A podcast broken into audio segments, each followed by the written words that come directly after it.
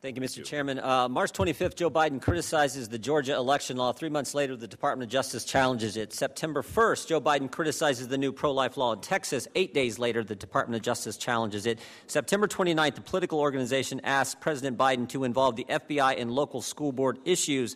Five days later, the Department of Justice does just that.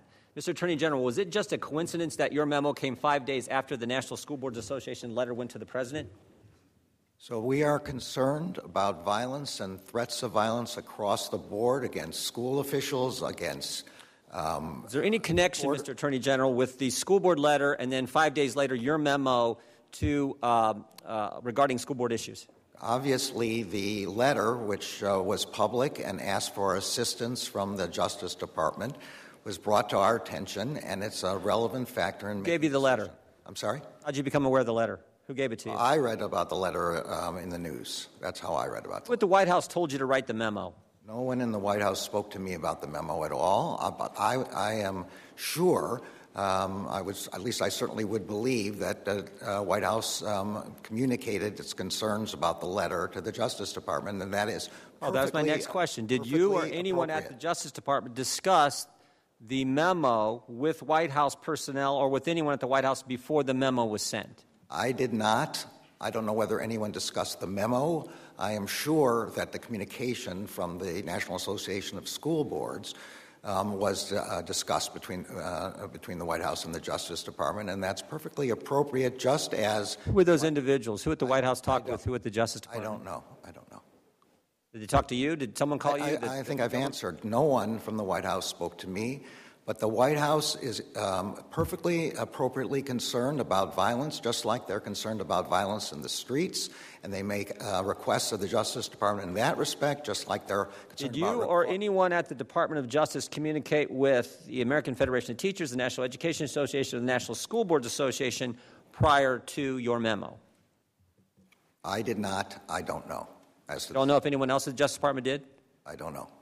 Do you know if it, did, did you or anyone at the Justice Department communicate with those, those organizations, AFT, NEA, National School Board Association, prior to the letter? Did you help the National School Board Association put together the letter? Again, not. I, I have had no such conversations. I would be surprised if, if that happened, but I don't know. Will FBI agents be attending local school board meetings? No, FBI agents will not be attending local school boards meetings, and there's nothing in this memo to suggest that. I want to again try to be clear. This memo is about violence and threats well, of violence. Let me just point out not... the same day you did the memo, the Justice Department sent out a press release Monday, October 24, or excuse me, Monday, October 4th, 2021 the press release says Justice Department addresses violent threats against school officials and teachers. Now, you said earlier to a question from one of my colleagues on the Republican sides that parents aren't domestic terrorists. We're not going to treat them that way. But let me just read from the third paragraph. According to the Attorney General's memorandum, the Justice Department will launch a series of additional efforts in the coming days designed to address the rising criminal conduct directed towards school personnel.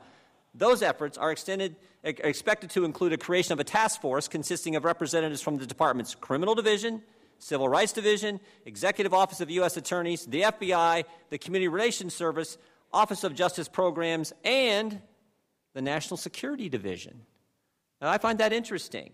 You said there's no way you're going to be treating parents as domestic terrorists, but you got the National Security Division in a press release regarding your memo that day. My memo does not mention the National Security Divisions. It's addressed to I didn't say it did. I said the press release accompanying your memo that day from the Department of Justice, right here it is, I'm going to be as clear talks about the National Security be. Division being not, part of this effort.